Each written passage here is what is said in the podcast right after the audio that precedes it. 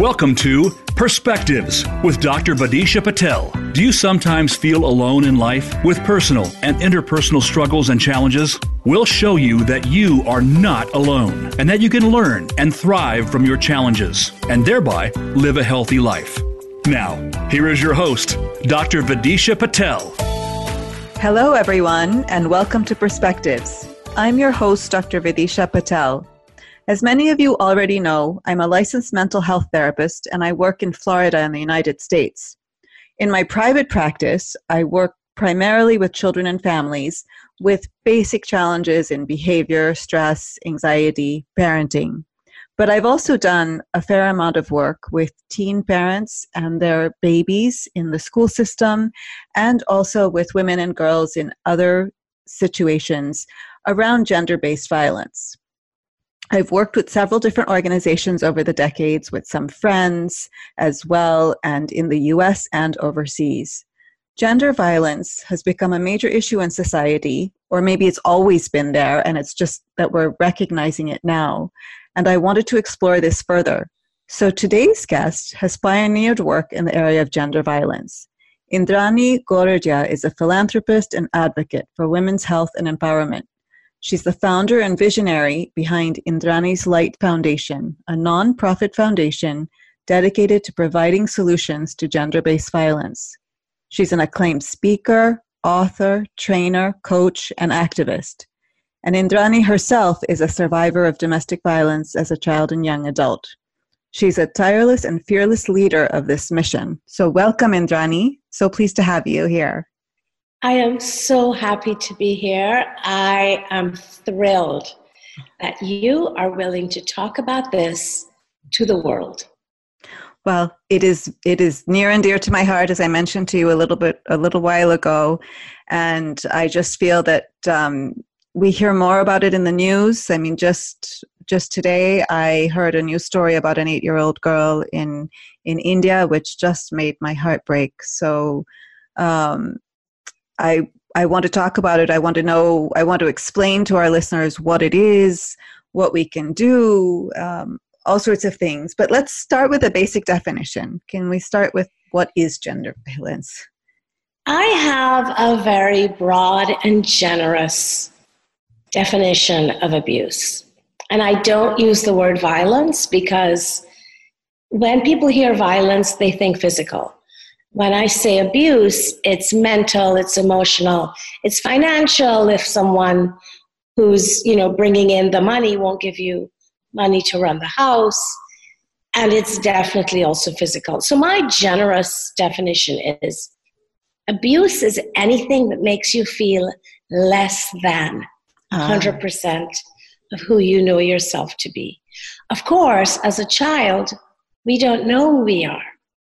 And so we don't know what abuse is. And my abuse started as a child, and I thought I deserved what I was getting. So it's only when we become adult that we can start looking at relationships and wondering a simple question Does this make me feel less than I know I am or more than I know I am to be?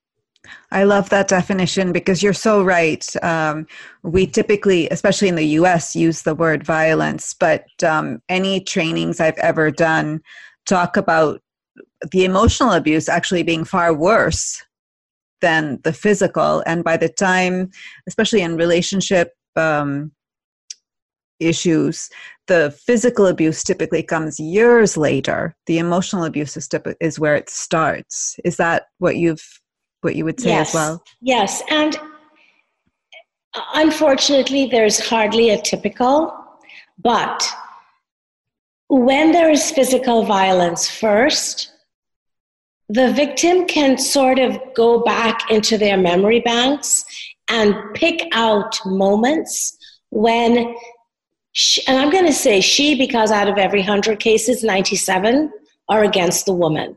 Okay. I think you might get some feedback on what about men. Yes, men are abused. Yes, it's a problem. Yes, we need to look at that too, but my focus is on women.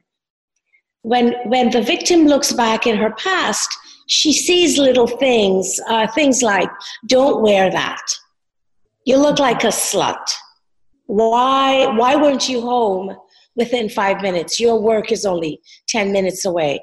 She, and it doesn't feel like abuse at the moment because if someone says don't wear that, they could really be saying, you don't look so good in that. You know, you should change it. Right.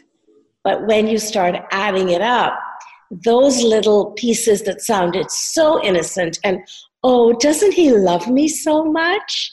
Right. Then it's like, oh, all of a sudden you're slapped and it's the words that come out were i told you not to wear that. I told you to come home on time.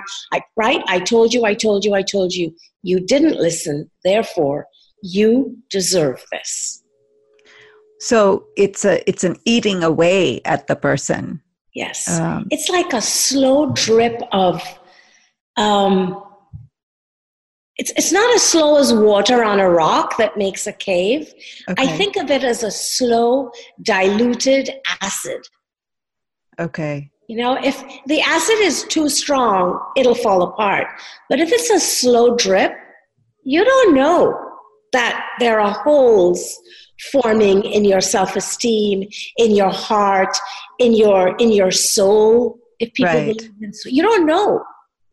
Exactly. So um, it's interesting because often I will work with women who have been abused emotionally, and their comments to me are one, they didn't know that this whatever the statement they were making would constitute as abuse, um, and also if you tell somebody else your story, what you know, how come this person said made this comment to me, the average outsider will say to you, oh, they didn't mean anything by it, or oh, it's because each individual comment is so small.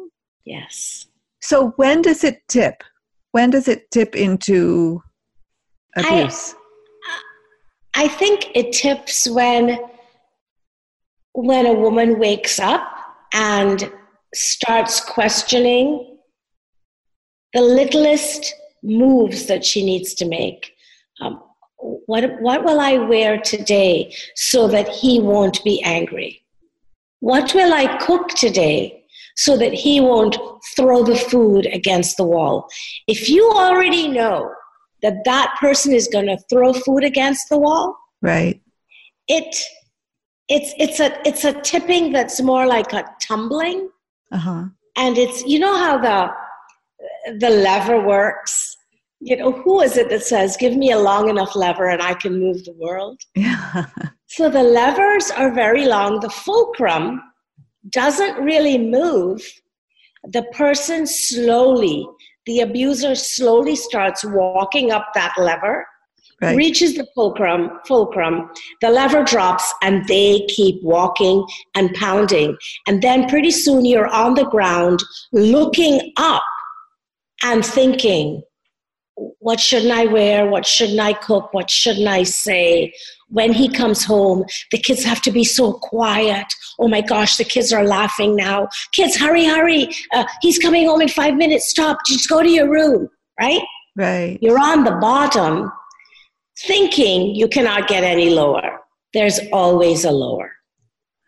Right. And also, what about the milder situation? I'm going to say that you said there is no standard or no normal, I believe, or um, because I was going to say, what about the the person who is an abuser or who's abusive, but doesn't throw the food, but will instead make the cutting comments, will instead um, eat but have a long face at the table, or will be sarcastic about mm-hmm. the clothing or the children or the house so each person's situation is unique, as I was saying. So, what happens if the abuser isn't um, throwing the food because they're not pleased with it, or they're not, um, you know, shouting or hitting, but they're just being sarcastic, or they're making a face, or they're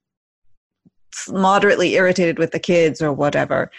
Right what about those situations? That that is harder to identify, but it is easy to feel. So I just met a few people this weekend, young women who said, when I hear his footsteps, I cringe. And I said, Has he been physically violent? Oh no, he would never do that. But he'll pick everything apart. So one woman says, I load the dishwasher, he comes right behind me and reloads it and just gives me a look and a hmm. And wow. I feel like crap. Or they'll even reclean the whole house. Not because they have time or because they want to, but because they want to show the woman how stupid she is. She cannot even clean her own house. Wow. So the feeling is when you feel smaller, right, in the presence of someone who is supposed to love you, right, that's the signal when you're with people who love you, when, you know, those people also have great friends, right? They meet friends and they feel open and expansive and they laugh and they tell off color jokes. But when they come home, they put themselves back into a little tiny box and they're afraid to step out. You know, you, that's a sign you know. When someone says, oh, but she, he doesn't hit you, you know what's going on. Right. And that's really challenging because so many women that I come across don't want to stand up and say, Yes, I've been abused. They don't want to speak out about it because they might live in a small town. They might have a small community that they're engaged with, and nobody will believe them because they are often very, uh, very well educated, very wealthy, and there w- there is this myth that to be abused you must be poor or you must be um, not educated or having other troubles yes and unfortunately in my work i have found that the woman most likely to stay least likely to leave mm-hmm. is the is the rich woman whether mm-hmm. or not she has education with the very very successful man Right. Because he will say, You will be poor, no one will be your friend. Look, you think you're going to live in a big house like this? You think you're going to have all those nice dresses in your closet? So, some of the people that I've worked with, when their husbands do something awful, they get a new piece of jewelry. Right. They get a cruise. They they get to go on a shopping trip. And all that is meant to appease them because the the abuser doesn't care. They have money to waste. Right. And the woman who is accepting the gifts she will have some relief for another two and a half minutes until the sadness comes in again right. So these are and these are cycles. These are cycles of abuse that we typically see right? And i know that you know about the cycle right? The honeymoon? Yeah. right. The event, the abuse, the honeymoon, the event, the abuse, and the event and the abuse beca- the, be, that time frame becomes longer and longer. And the space between the abuse and the honeymoon becomes shorter and shorter so there's almost no honeymoon ever there's no apology anymore there's no you know there's no um, oh my gosh I know I shouldn't do that. It's just, you're an idiot. I told you this a hundred times. You're not getting it. It's your fault. Let's talk a little bit about the abuser. Um, do they typically know they're doing this? I don't think so. I think abusers, if we look at their history, they have been victims. And we know that one of the statistics statistics out there, sorry, that one in five men have been sexually abused, but as children. They don't say anything about it. So there's a lot of anger. Wow, that's a, that's a that's a scary statistic. Yeah, and it's one in three women who will be abused in her lifetime. But imagine the little boy who is being abused and nobody's listening. Right. That person is growing up to to have a lot of anger. Yeah, that makes it hard. So, what about um, what about help for the abuser? Do you think by the time they get to this phase that, that one can even help them? I I believe that every single human being can be helped, and okay. if they cannot be helped, they need to be put away. I do not think abusers even try to get help. And I know a lot of women say, let's go to marriage counseling, let's go to therapy. And the standard line is, it's your problem, not mine. Right. I also know situations where the husband has actually agreed to go to counseling. And then when they get to counseling, the husband then turns around and says, Well, I came, you asked me to, I'm here, but it's your problem. And so, similar outcome that they're not willing to, maybe they don't recognize it, or maybe they're not willing to accept it, uh, their role in this abusive relationship. Well, in, in your work, you know that change is really hard. Yeah. And personal change is even harder. For me to look in the mirror and say, Indrani, you have done a bad thing and you need to apologize, that's a hard thing.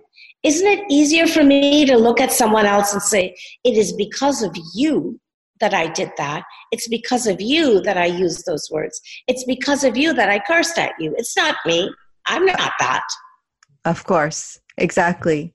So I want to continue this conversation, but we're going to go to a short commercial break. So please stay tuned. We're talking to Indrani Goradia about her work with gender based violence, if we can say that. If you have questions, you can email me at drv4kids at yahoo.com, and we will be right back.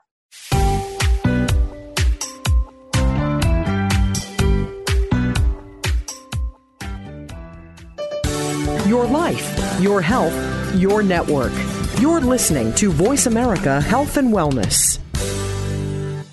Have you stopped to think seriously about hypnosis? Hypnosis can set you on your way to better health, can free you from anxiety, phobias, and so much more. Join host Ines Simpson for Hypnosis Everywhere. Ines Simpson and the Simpson Protocol. This show is for anyone from the experienced hypnotist practitioner to the merely curious. Ines Simpson offers tools and insights from the whole world of hypnosis with guests and open discussions. Hypnosis Everywhere. The Simpson Protocol airs live every Wednesday at 11 a.m. Pacific Time, 2 p.m. Eastern Time on Voice America Health and Wellness. Do you feel that you aren't at your best when it comes to your personal health? Even if your doctor gives you a clean bill of health and says everything is in working order, perhaps you aren't feeling at the top of your game. Dr. Rebecca Risk overcame pain and fatigue despite all tests to the contrary. Learn how she put her health back on track and how you can too on Falling Through the Cracks, live every Monday at 9 a.m. Pacific Time, 12 noon Eastern Time on Voice America Health and Wellness. Have you had a chance to check out Voice America's online magazine and blog? If you love our hosts and shows, check out articles that give an even deeper perspective, plus topics about health and fitness, movie reviews, philosophy, business tips and tactics, spirituality, positive thought, current events, and even more about your favorite host. It's just a click away at blog.voiceamerica.com. That's blog.voiceamerica.com. The Voice America Press Blog. All access, all the time. Step into a healthier you. Voice America Health and Wellness.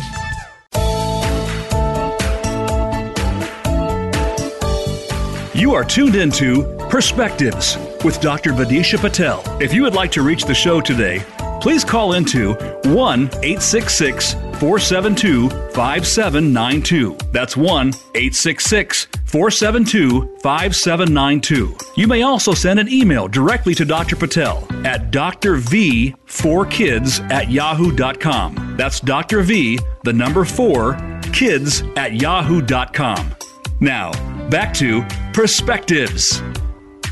Welcome back to Perspectives. I'm your host, Dr. Vidisha Patel, and I'm here with Indrani Goradia, founder of Indrani's Light Foundation and advocate for gender based violence. Now, I keep saying violence, so I'm really sorry about that. It's um, okay. But it's more abuse than violence. Abuse, so yeah. by the end of this hour, we will have I will have converted to saying abuse instead of violence. um, the work you do is incredibly powerful, and I know that it, there has to be a history of why you came to this work. So I'm really interested to know if you're willing to share your story and explain how what happened to you and what brought you to this place. Thank you so much for asking that. I do believe that my story and the repercussions of my story are the only reasons why I have created the life and the work that I do. I didn't know it at the time, but I grew up in a very abusive household. Wow. It was very normal. Everybody on my street was getting the same amount of beatings that I was getting physical beatings physical beatings and the screaming and the yelling and the name calling and the cursing. All of us got it. So we would just um, you know we'd cry we we'd put some salve on our bruises our welts. My skin was was bruised numerous times broken even and we'd go on. I mean what wow. are you going to do? It, it was the way it is. How old were you when this i remember? Based on my journey through therapy, uh-huh. it probably started as an infant. Oh my and goodness. I tell you why. Because when I had my first child when I was 30, and that baby was only six weeks old, and that baby was crying, my instinct was to slap the baby. That's wow. what I wanted to do. Part of my brain said, slap the baby. And the other part of my brain said, But you just said you love the baby. So what's going on? Right. I was very lucky that it wasn't the whole brain that was offline. There was something that was still working. And when people ask, a lot of therapists have asked, because I've, I've spoken to therapists, how did you know to stop? A lot of people don't know to stop. Right. The only answer I can give is I think love was stronger than hurt in that moment. Yeah. Love was stronger than hate. I wanted to comfort my child more than I wanted to hurt my child. And your husband, what was his role? My husband was not abused.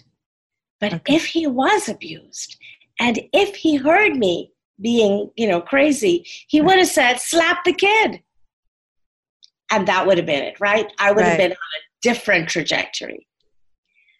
I went to him at two o'clock in the morning. I had just had a C section and they cut me the long way, not the smiley face way. Okay. It was painful. And I said, Something's wrong. I want to hurt our baby. And he said, Get help. In his in his sleepy voice, he said, Get help. I don't think he really understood what he was saying. Right. But he didn't say slap the baby. Right. Well, something inside him obviously something knew. inside him knew that maybe he thought, oh, she's just tired, or maybe she doesn't mean it. I meant it. And then I said something else. He says he doesn't remember this part, but I remember it clearly. I said, if I ever hurt our baby, will you take him away from me? wow. because I wanted my father to take me away. So it was your mother who abused you then? Yes.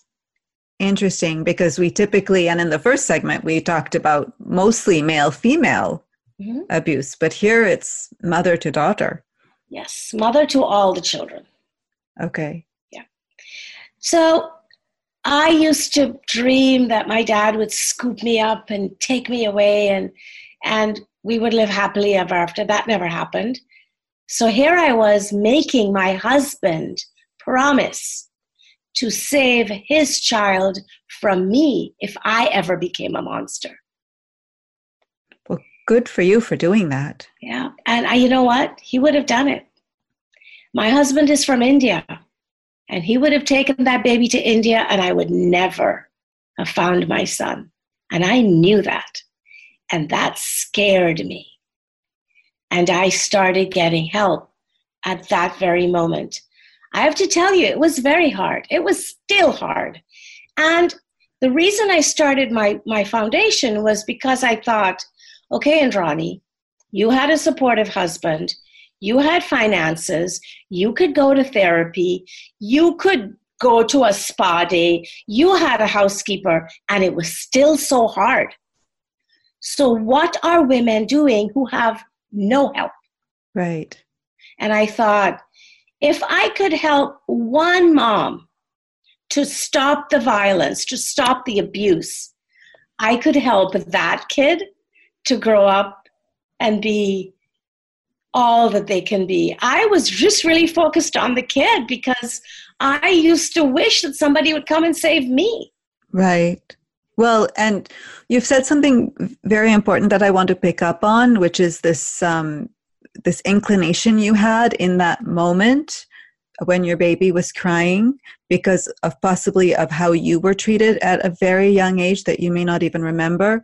And we see that cycle over and over. Um, i found it with the teen parents and their babies the teen mothers who have babies if they don't have the therapeutic assistance and support, those babies will grow up to also be teen parents. It's very likely the statistics are very high for that.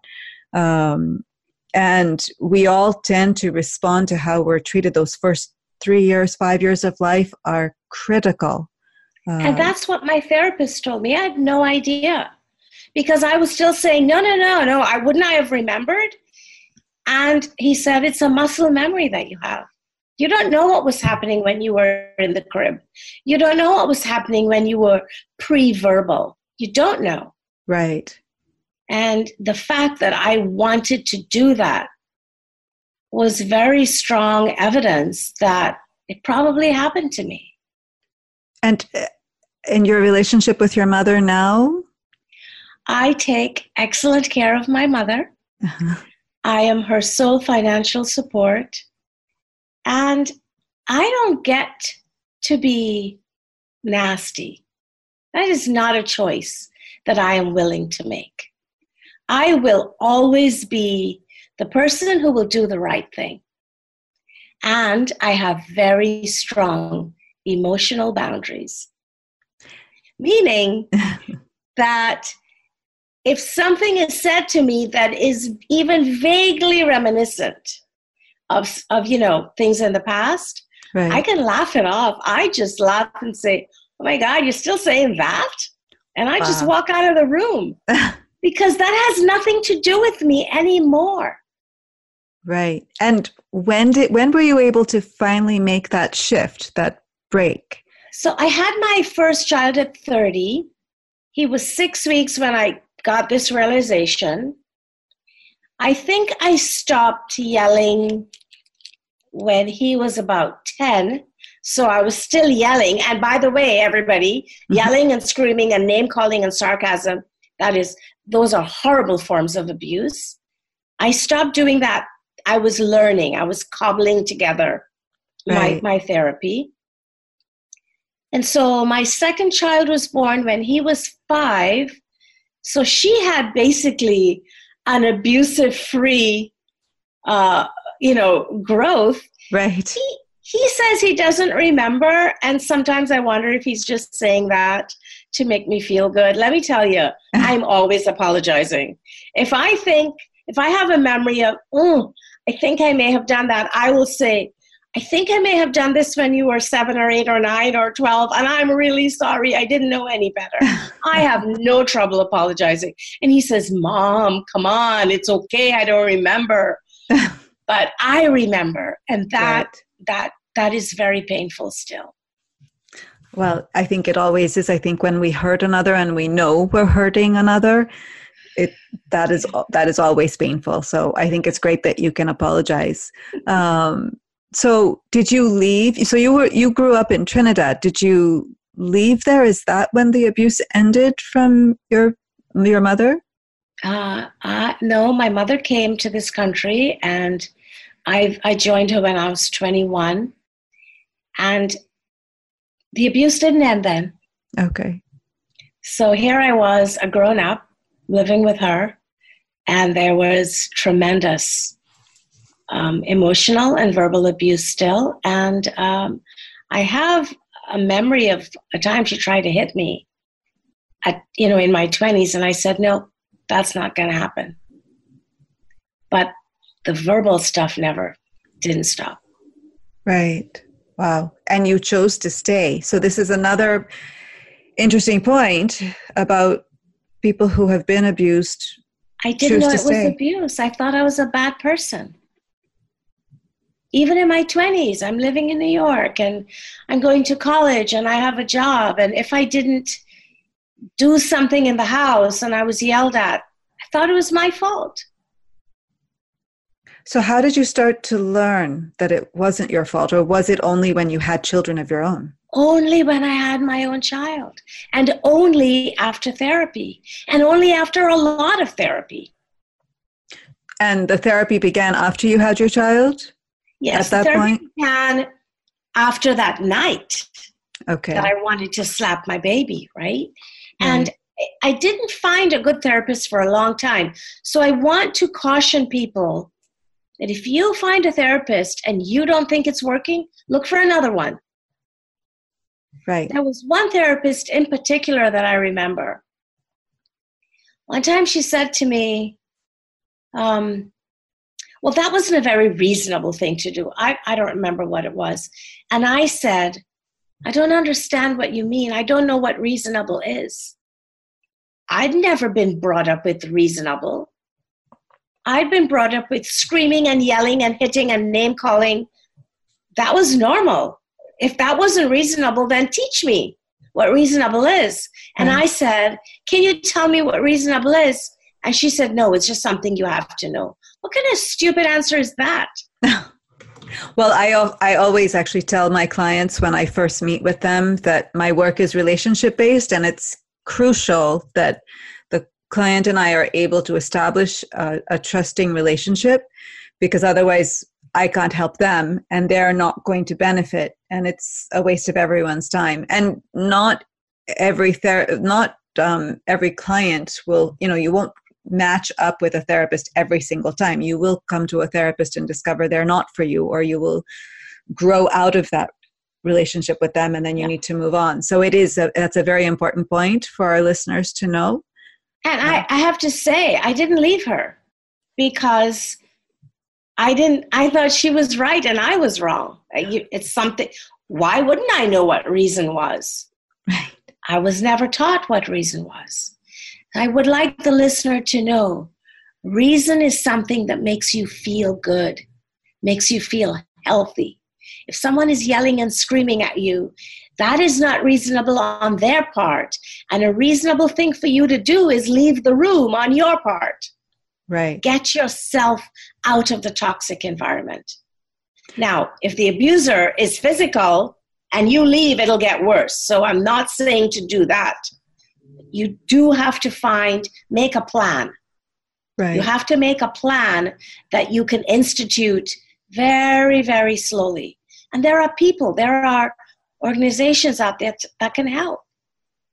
Well, and this is another point. So I think if there is physical abuse, I feel like it's much easier to go and say to somebody, look at these bruises, look at what has happened to me, can you help me? And I think we also, as individuals, feel we have more documentation on our bodies. So, how to get the strength to for the emotional for abuse. the emotional abuse. How do you do that? Um, are you familiar with Brene Brown's work? Yes, I am. So Brene says we all have trusted people in our lives. If you don't have a trusted person, that's one of the first things we have to do is work on creating a friendship of trust. We right. start telling one trusted person and if possible, maybe we can write a few things down and give it to that person to keep in a safe place. Ah. Because when we have a year's worth of things that are written down, now we have a timeline that right. we can even begin to believe for our own selves. Right. Now that's that's another great point is to write all these things down. And i love Keep the fact about safe place. And the safe place will be with a trusted person somewhere else not anywhere where you are. Not a family member not a person who is in his family not in your own house somebody else, else. a trusted person So that really is sort of the first step is finding a trusted friend Yeah. um, that you can share your story with. So Yeah. on that note, we're going to head to another short commercial break. Don't go away. We'll be right back to talk some more about issues concerning abuse and what we can do to help.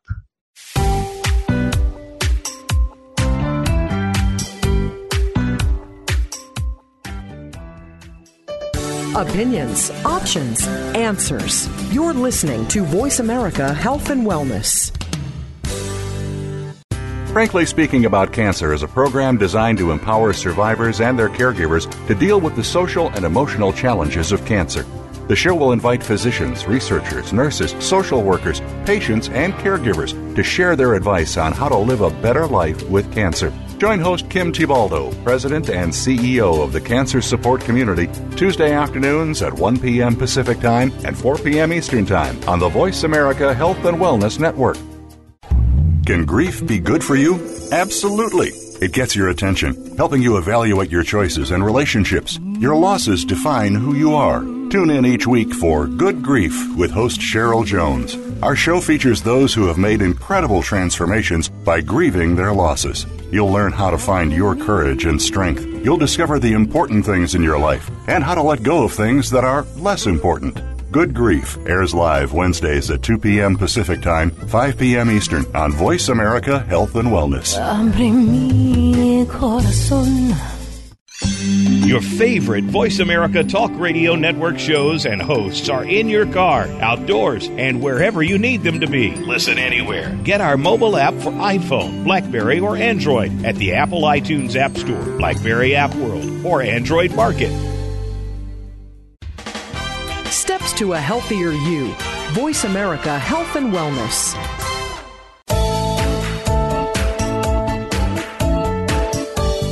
You are tuned into Perspectives with Dr. Vidisha Patel. If you would like to reach the show today, please call into 1 866 472 5792. That's 1 866 472 5792. You may also send an email directly to Dr. Patel at drv4kids at yahoo.com. That's Dr. V, the number 4, kids at yahoo.com. Now, back to Perspectives. Welcome back to the last segment of our show today. You're listening to Perspectives. I'm your host, Dr. Vidisha Patel. Please get in touch with me via email at drvforkids at yahoo.com or by on my website at peaceofheartllc.com. If you have any questions or comments, I would really love to hear from you. I'm here with Indrani Goradia, founder of Indrani's Light Foundation and an advocate for gender based abuse, not violence. and um, Indrani, before we go on to talk about your foundation and how it started and what it's about, is there anything else you'd like to add?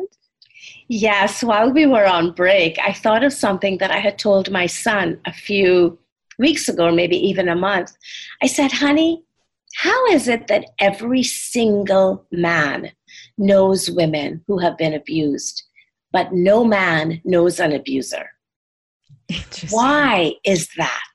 So we know it's there, we know people who are doing it, and God forbid we should bring it up. And how did he respond? He said, Mama, I'm shocked. Yes, it, it makes sense to me. I I don't know.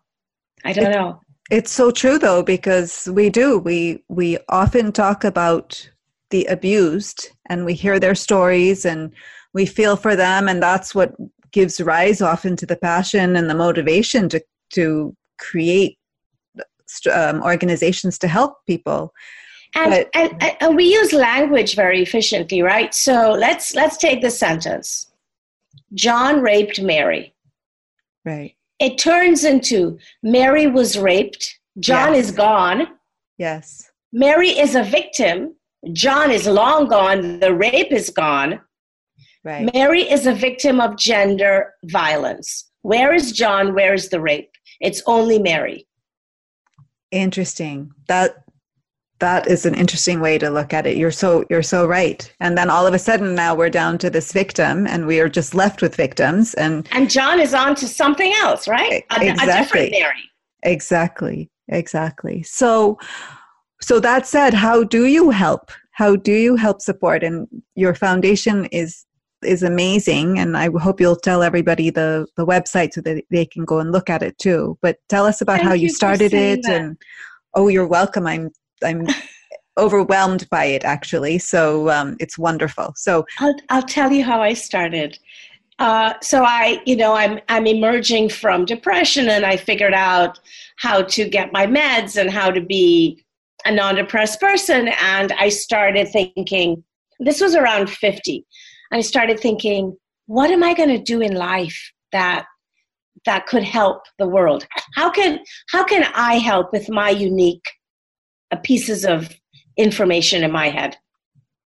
So I thought, well, I'll become a coach. So I did that, and then coaching wasn't enough for my clients. So I st- I did yoga teacher and I did yoga teacher training, and I started coaching people and and moving their physical body around uh-huh. and you you know doing somatic stuff, and that was working well. And then I thought, well, I need more stuff. I didn't want to go back and get a, a PhD uh, you know, I just want different certificates. So I did Right. positive psychology um, with Dr. Shahar, and I started cobbling other work together. I'm also a, a Daring Way facilitator with Brene Brown. Oh, So. I do her workshops, Rising Strong, Daring Greatly. But something was still missing. I had private clients, and my heart was not happy. And one day, there was uh, there's a shelter in Houston, and it's called Daya.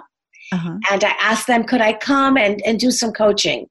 And I went, and 12 people showed up, and I coached. I coached them for six months or six weeks. I don't even remember. It was Right. every few weeks for a long time. And the first time I drove home after that first class, I was gripping the steering wheel, screaming, Thank you, God, thank you, God, thank you, God, thank you, God. I found where I wanted to be. Ah, wow. These women were brave.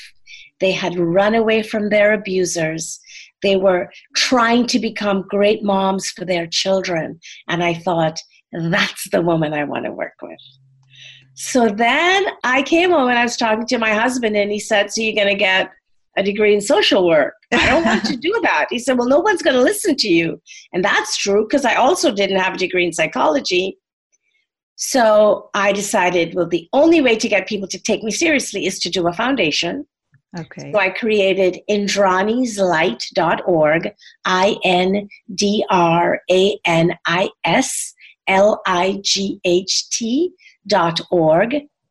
And right now, instead of caring for the victim in the shelter, we go to different shelters across the country and we do empowerment and leadership classes for the caregivers at the shelter. Oh, okay. And our theory of change is when we help the caregiver take care of herself, she will reduce her compassion fatigue and burnout, and she will better be able to take care of not only her clients at the shelter, but her family.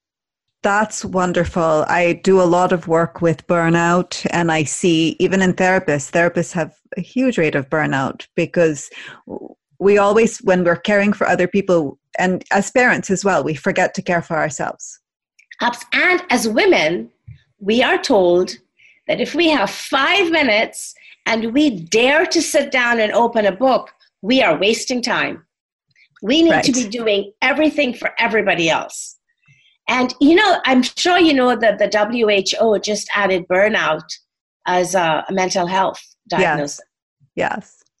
So, So it's- Indrani's Light is finally doing something that the world is recognizing as a diagnosis. That's phenomenal. So now I have to ask you, do you think this role of women, I mean, you're you're from Trinidad, I'm from India, do you think it's cultural or do you think it's the role of women worldwide? It's worldwide. I have not been to a single country where women have not told me similar stories.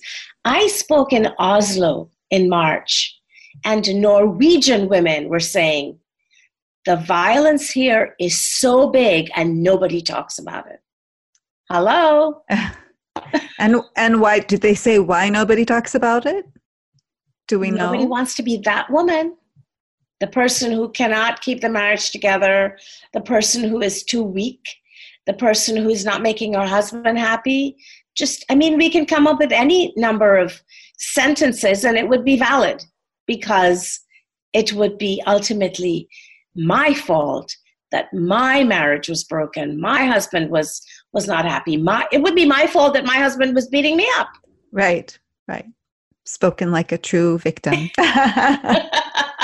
so, so how does um, the foundation work and who, I mean, you obviously can't be everywhere all at once teaching. So how, how is it set up? And I have a wonderful operations manager, and we are truly virtual because my operations manager lives in Canada, my head trainer lives in LA, and my personal assistant lives in Chicago, and I live in Texas. so they have office hours every week. They get together on Zoom and they work, you know, with their stuff and they talk to each other. And I don't teach anymore. I travel and I do I do speaking, I do awareness building. I'm trying to to influence policy a little bit more. uh-huh. I'm really hoping to get into corporations to talk to to talk to their management teams about how something that is supposed to be private in the home is coming to work every day because if they have 100 employees and they have they have 50 women three one out of 3 of those women is abused that mental instability and fear and sadness that's coming to work right. and if they have 50 men and one in three women is abused, one in three men is an abuser, those abusers are coming to work. So, what is corporate America or corporate world going to do to shine a light on what's happening at home so that their bottom line can increase? I'm not even asking them to be self aware and be altruistic. I'm saying, do you want to make more money? Attend to the violence that's happening in people's homes. Right. Well, and that doesn't even begin to talk about actually the abuse that happens in the workplace. So the abusers who are abusing in the home are also abusing at work. Right. It doesn't just happen in a vacuum. Right. And women who are accepting abuse at work, you know, somewhere along the line, they learned that it was easier to accept than to speak up. And it could have been from childhood. Yes.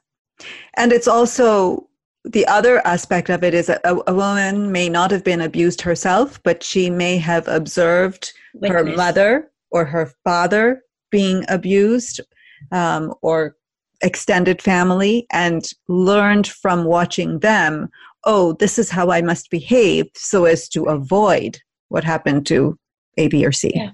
We know that witnessing violence as a child is as dangerous as experiencing that violence. Right. And those memories stay with you. And I think as the memories get older and further um, back, as we as we grow older, I think people often forget: did it happen to me or did it happen to somebody else? Because Yeah, it's just Exactly. in in your psyche. So Can I, can I give you a secret?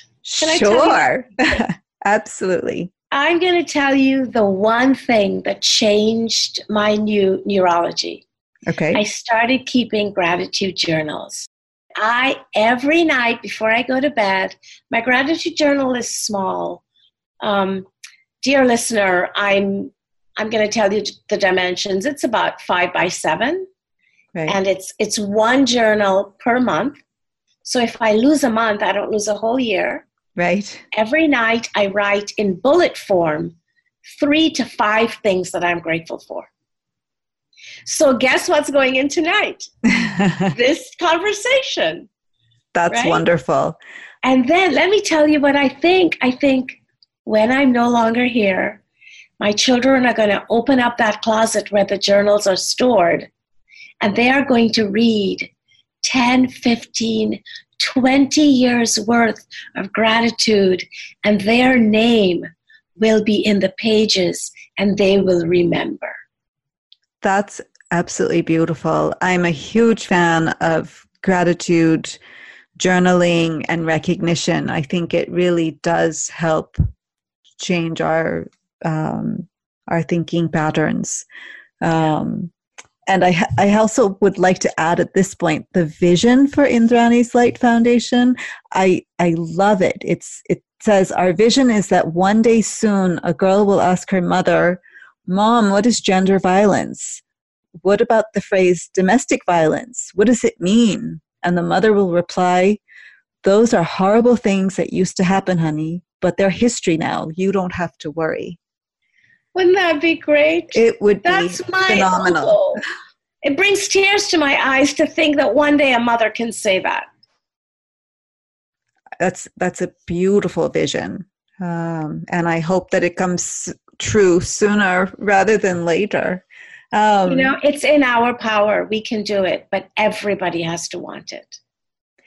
And so, what what can the general public do for our listeners? What can they do today, tomorrow, right away? so I'm going to tell them the first thing, and nobody's going to love me for it. the first thing is go home tonight and apologize to your families for any behaviors or words that you have used that were not kind. Okay. Sit as a family and make rules rules for engagement. S- nobody is to yell and scream and hit. Ask the children, ask the people that you love the most to give you some what, what's it called as a therapist a buzzword or a secret word or a code word yes. the child knows when you're losing your temper and the code word could be apple pie and when that kid says apple pie you know oh i'm, I'm going to a place where i don't want to go. Go outside take a walk. Go into the bathroom if that's the only private space you have. Put yourself in timeout not the children. Right. now nobody's going to do that because i've asked that a million times. The other thing I ask, which is easier to do, is ask yourself, look yourself in the mirror and say, Indrani, what would you love to stop doing? Make a list, keep it in a safe place, and start working slowly on it. And ask your kids for help. I mean, you don't have to say, okay, no more, but ask your kids for help. Kids, I don't want to yell anymore. Can you help me not yell? Right. That's great. And in the last 30 seconds that we have, can you just give everyone the website information and how to contact you? yes. Contact me at info at indranislight.org. That is I N D R A N I S L I G H T dot org. And you'll find the TED Talk there as well. Okay. And that TED Talk was, where was that? That was in Spain or No, the TED Talk was in Trinidad. Trinidad? Okay. Yeah. Wonderful. So, thank you so much for joining us today on Perspectives, Indrani. It has been a true pleasure to speak with you. Thank you for your amazing work with um, gender based abuse and violence. This is Dr. Vidisha Patel, your host for Perspectives. I look forward to being back with you next week for another edition of our show. Feel free to email me at drv4kids at yahoo.com with any questions or comments. Have a wonderful week. Until next time.